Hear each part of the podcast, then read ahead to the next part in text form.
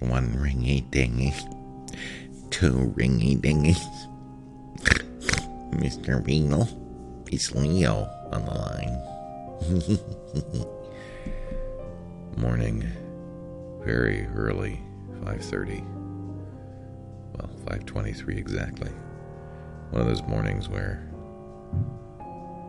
I was lying in bed for two hours. Finally gave up and said, I'm awake. And then everything was tangled. My headphones are tangled. My pajama bottoms are tangled. Everything is tangled. Line 7.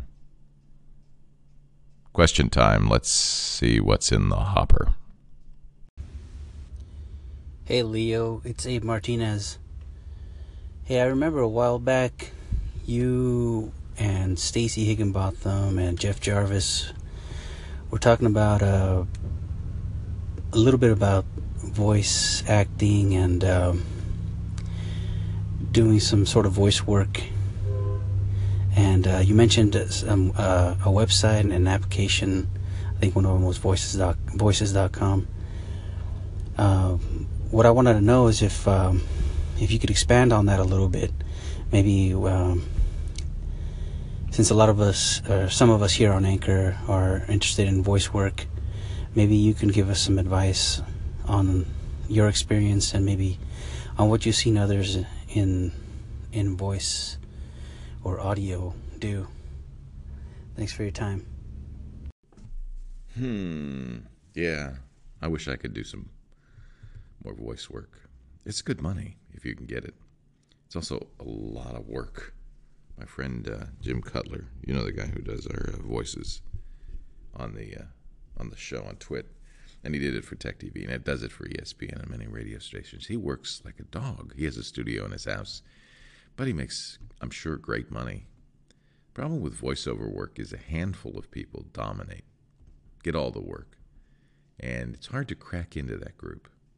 They're in L.A., they're in New York, they're in to a lesser degree San Francisco and Austin and other cities. Dallas, actually, Dallas is big, but uh, you know, you gotta. You, I don't think you. So there's you know there's a woman here in uh, Marin, Samantha Paris is very famous, does a voiceover uh, classes, uh, teaches you how to do it, and there certainly is a lot of skill to it, skills I don't really even know. There's all kinds of voiceover work. There's, you know, and booth announcing for television and radio. 56 degrees. It's time for the news. KGO. News Talk 810. And then there's uh, cartoon voices, which is another skill that uh, I don't have, and obviously. And uh, the people I've talked to, I, I know we interviewed. In fact, you go back to triangulation. This might be a good idea. Go back to an earlier uh, triangulation where we interviewed Porky Pig. Let me find that. so the original voice of Porky Pig, the amazing Mel Blanc, but Bob Bergen uh, does it now. And uh, Triangulation 122, I interview him. Sorry about the cough. I've got a terrible cold. I don't know if I got in New York on the plane. I think I got it. I got a massage on Sunday. And the massage therapist was sniffling the whole time. She said allergies. I didn't think so. And I still don't think so. Um, twit.tv slash TRI122. You can watch it and listen to it. This is the guy who does voices, and he's very good at cartoon voices. I'm sorry, I'm going to have to edit these coughs out. uh, Bob Bergen, and he talks a little bit about how he does it, but it's again, it's a rough business. He got into the business as a kid. He actually just cold called Mel Blanc. wow. Bob has a bunch of uh, uh, videos on YouTube too, where he where he talks about you know how he does what he does. Eba bit, eba bit it boy. Okay, so it's four sounds in the word. It's a chair. It's a desk. Now. You wrinkle your nose, you make it kind of nasal. Okay. And it's If the if the if the if the boy, For the third sound, you push it more. Eba bit a boy. if it dear It's a boy, chair. a chair. Desk. And then you have to put together full sentences. The, the boy sat in the chair next to the desk. and nobody can do that, and that's when I have job security. and there you have it. Thanks for the question. Hey, Leo. I have a confession to make. I'm calling you from Ireland in a reception area of a college where I teach. And my question, my, my request is this: Could would you consider taking having one of your back office staff slice out portions of content from the different shows in the Twit network where you answer questions, and then put those questions using the Anchor Clipper tool into Legos on the Line? I mean, I'd hear stuff about iOS, Google, uh, Xboxes, drones, privacy, just questions answered by Leo or his crew in less than five minutes on the shows. It would be so good. And then put the sting for the show into the answer so that you get more listeners that way. I, I reckon people here don't know all that's in the Twit network. Well, thank you, Bernie. That's an interesting idea. It's kind of what I'm doing right now, isn't it? Answering questions, but they're questions that come in via Anchor. It's one of the things that's interesting and cool about Anchor is you can do that. Um, we do uh, something called Twit Bits. If you go to youtube.com slash twit, you can see short clips from a variety of shows, more of a promotional nature. We want to do more of that. I think that's a, a really, really uh, good idea. I'm not sure I'd put it in Anchor, but uh, but I think you know YouTube on our website and other places. Thank you, Bernie. Let's do some more. Hello, Leo. I'm somebody who has just discovered you on Anchor. And I don't. I'm not somebody who's been listening to you since 2004, and I'm not somebody who's ever watched you on video, but I have heard your greatest uh, mistake, a delightful piece of audio. I got to it via a guy called Bernie Goldbach, who's here, and who um, shared it, and who. Now, I'm sitting in an Irish pub it's about half past 11 in the morning. You can hear the background music. And I'm waiting to go to work with a client. Now, I have been doing audio since 2008 uh, using a thing called Audioboo. I got to listen to more of you. Well, thank you, Paul. This Bernie was just the question before you. What is it with uh, Anchor in Ireland? That's interesting. And I know Audioboo. In fact, I uh, I came to Anchor kind of from Audioboo. I used Audioboo, now Audioboom, uh, in back in 2008. In fact, you can uh, you can still hear uh, those booms or boos, as we call them. I think back then, I gather from listening to them again that uh, the convention in in the day was that you end every Audioboo with the words boo boo. I don't think that's, and it wouldn't, and now it'd be boom boom. So I don't know if they still do that. So I have two questions for you. Why is Anchor so big in Ireland? And thank you for listening. And if you want some of the audio booms that I did way back in the day, it's audio boom now, B O O M dot com slash Leo Laporte. And uh, I did, you know, I kind of tapered off, which this will probably do. Everything I do tapers off. I guess in the end, life tapers off, doesn't it? Uh, but you can go back to uh, our trip I took with my uh, son, who was 14 at the time, to uh, China and Japan, and uh, the little bits of audio that I recorded, which I think you know, listening back to are kind of fun. And then uh, for you know, I did a few more after that, and then just stopped. Life tapers off, Bernie. That sounds like a suitably morbid Irish kind of phrase to end with. Boo boo. Okay, Leo, I have a question for you from uh, Cork in Ireland.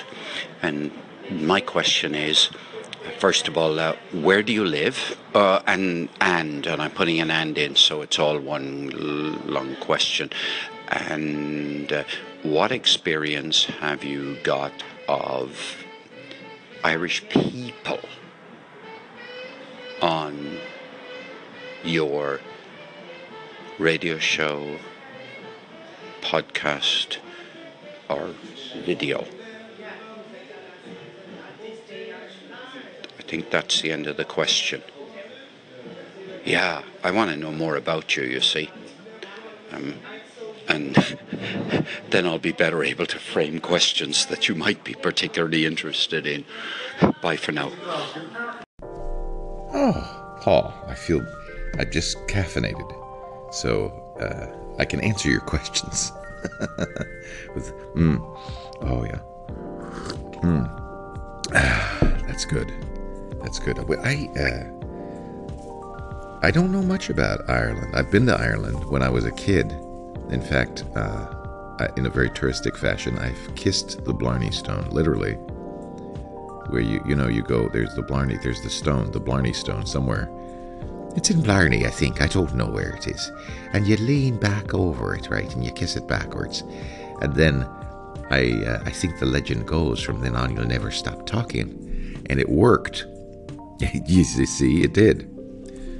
So that's not the only thing I know about Irish people, but it's pretty pretty much the extent of it. My background is I'm Scottish. Uh, Leo Laporte is really Leo Laporte. That's the French Canadian side, my dad's side, but my mother's uh, father was Garden Dunlap, and we're Dunlaps from the uh, the River Dunlap, which is a great river in the middle of Scotland, and that's where I come from. That's my people. So it's right next door, isn't it? It's almost, almost is, almost is, sort of is, not exactly. And my other experience with Ireland is that I am listening right now to a very nice reading of Ulysses by James Joyce by a bunch of Irish people. I think they're gathered together in a pub. It might be Bloomsday, I don't know. But I found it on archive.org. And then that got me kind of interested because I'd heard that that was one of the best versions of Ulysses, and it's quite good, but the recording is kind of mediocre. And then so that got me interested. So then I downloaded another another version of Ulysses. I like Ulysses, so that, I guess I know a little bit about Irish people, at least uh, Irish people from hundred years ago. Anyway, we're in. I'm here in my uh, in my kitchen right now. It is still early, only six in the morning. Still dark out very dark uh, and chilly. Well, you might not think it chill. 48 degrees, 47. Some, no, actually, we might have had a frost. Actually, it might be actually chilly. But here in Northern California, our blood is thin, and what we consider chilly would probably be considered balmy to many. Uh, Petaluma is a small town about one hour north of San Francisco. It was a farming community for many years. It is the northernmost reach of the San Francisco Bay. So, as a result, uh, there was a lot of economic activity here in the late 19th and early 20th century. It was kind of a boom town because lumber would come down uh, to Petaluma to be transshipped to San Francisco and other points from the north. Uh, and then, of course, we had dairy farms here, and more importantly, chicken farms here. We call ourselves, uh, uh, well, then, and, and I think even to this day, the butter and eggs capital of the world because we have dairy and chickens. And the chickens actually have an interesting story.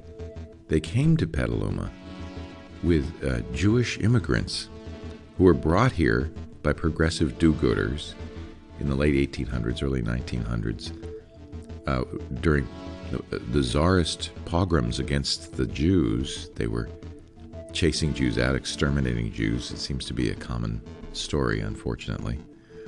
And uh, do gooders brought them here to Petaluma, but the problem was, for the most part, these were serfs. They had very little skills except agricultural skills, so it turned out they could be set up with chicken farms for a low capital cost. They were able to do it. And as a result, we have hundreds of chicken farms. And the, the lasting remnant of the chicken farms are these long, 100 foot, 100 foot long, I can use imperial measure with you, right? hundred foot long, thirty meter long chicken coops. They're they're wood, they're wood frame structures on stilts because the chickens sit in the coops and then the waste goes underneath. Fortunately, in the hundred years intervening, there the odor from the waste has diminished. Although I understand the soil is quite rich in those areas. I actually lived in a house where we had two of the chicken coops. The problem is because they're simple wood frame structures, over the years, many of them have tumbled down. So you'll see all over Petaluma collapsed chicken, giant collapsed wooden chicken coops. I'll have to take some pictures and post them. And then in a few cases, uh, our case was one, we had one dilapidated one and one uh, when we lived out in the country that uh, we restored and had a beautiful floor and it was a nice long, uh, pretty much useless barn. Uh, I don't think I put anything in there except uh, one Christmas we gave Henry, when he was about eight years old, a drum kit. And that turned out to be a very suitable place for him to bang on those skins without bothering the rest of the world. So Petaluma is a, was a very rural kind of ranch community, but because of its proximity to San Francisco over time, uh, commuters moved up here. There was a very famous court case in the 70s. Petaluma had a no growth ordinance. They wanted to stay a small town of about 10, 20,000 people. And uh, they were sued, and it went all the way to the United States Supreme Court. And the Supreme Court ruled that Petaluma could indeed have a no growth ordinance. Sadly and ironically, a few years later, they abandoned that ordinance, and Petaluma's east side, which was all farms, turned into uh, a massive housing development, and the population tripled. it's very sad. Even though they won that case, we all lost in the long run. Uh, we live uh, out, still out in the country a little bit. We have about a little under three acres I have no money, idea how many hectares that would be. What I don't even know what a hectare is, but it, three acres, and uh, most of that unused oak trees, beautiful old uh, oaks.